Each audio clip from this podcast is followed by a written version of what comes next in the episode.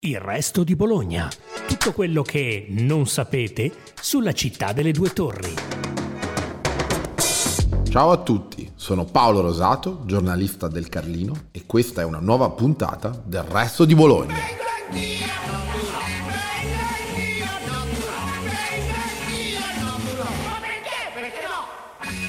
Arrivano a velocità sostenuta sia la linea rossa sia la linea verde del tram di Bologna. La prima che sta cantierando di buona lena ormai da inizio anno, con l'apertura della grande area di lavori all'altezza del villaggio Ina, Borgo Panigale. La seconda che punta invece ad affidare i lavori entro quest'anno, anche perché non esiste un piano B. I fondi della linea verde del tram sono vincolati al percorso del PNRR, il Piano Nazionale di Ripresa e Resilienza, che fa piovere per il tracciato da Via dei Mille alla stazione SFM di Corticella poco più di 222 milioni di euro.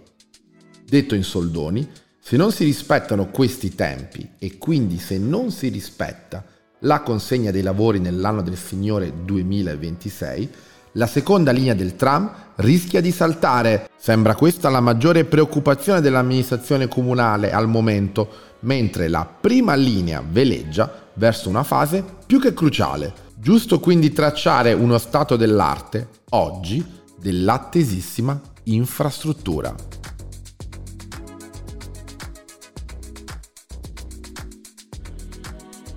La linea rossa, che collegherà per 16 km Borgo Panigale al Cab e al Parco Agroalimentare Fico, attualmente sta impegnando con i suoi cantierini propedeutici soprattutto il quartiere San Donato. Si tratta di una selva di cantieri segnalati da tempo, ma che inevitabilmente stanno causando alcuni disagi alla viabilità cittadina, anche considerando questo periodo molto caro al quartiere fieristico. Sono tuttora in corso, infatti, i restringimenti di carreggiata sul Viale della Fiera e Viale Europa, sia pure con variazioni di assetto, che dureranno fino al 2 ottobre. La circolazione è sempre garantita su almeno una corsia per senso di marcia e il limite massimo di velocità è di 30 km/h da 80 metri prima delle aree di cantiere. Allo stesso tempo perdurano i lavori sul lato del percorso verso il Pilastro. Fino al 23 novembre resterà chiuso il controviale sud di Viale della Repubblica da Via Ruggeri fino a Via San Donato. I passi carrai compresi tra Via Rasi e Via San Donato sono raggiungibili attraverso il viale principale mediante l'abbattimento dello spartitraffico centrale. Sempre fino al 23 novembre è interdetta al traffico la sezione ovest di Viale della Repubblica, da Via Serena fino a Via Ruggeri, con mantenimento del doppio senso nella carreggiata opposta. Le due immissioni di Via Cleto Tomba su Via della Repubblica sono inibite.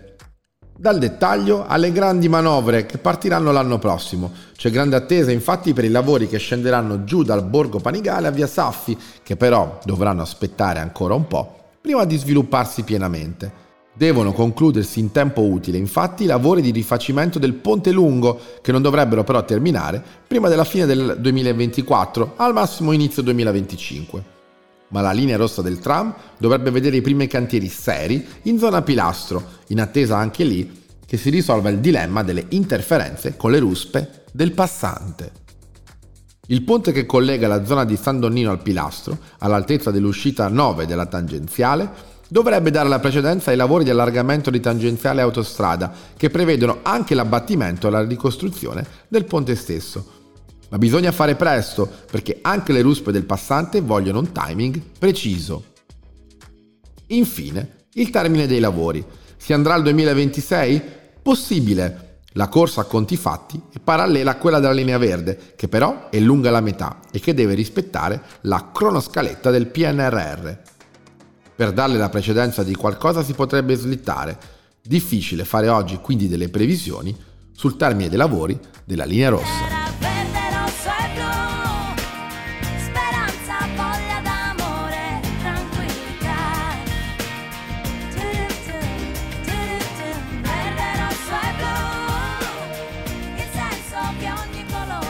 Linea verde, linea rossa e linea blu. Quest'ultima, che prevede il collegamento fondamentale con la zona dello stadio e con Casalecchio, arriverà più in là. Oggi ha dovuto un pochino rallentare per lasciare spazio alla progettazione della verde. Quest'ultima, a differenza della rossa, ha recentemente ricevuto dal Ministero dei Trasporti circa 50 milioni di euro per coprire gli extra costi.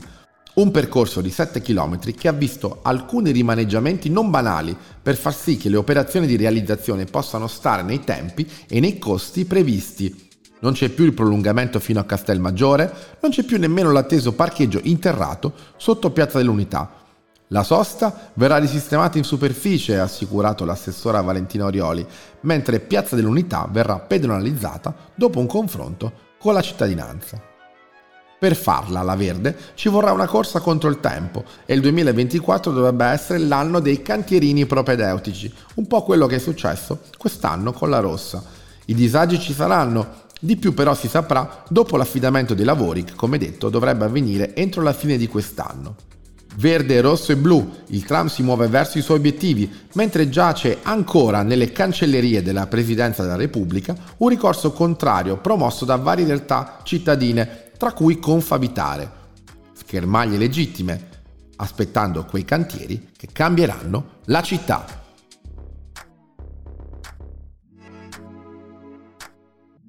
Grazie per averci ascoltati. Seguite ancora Il Resto di Bologna, il podcast della redazione del Resto del Carlino.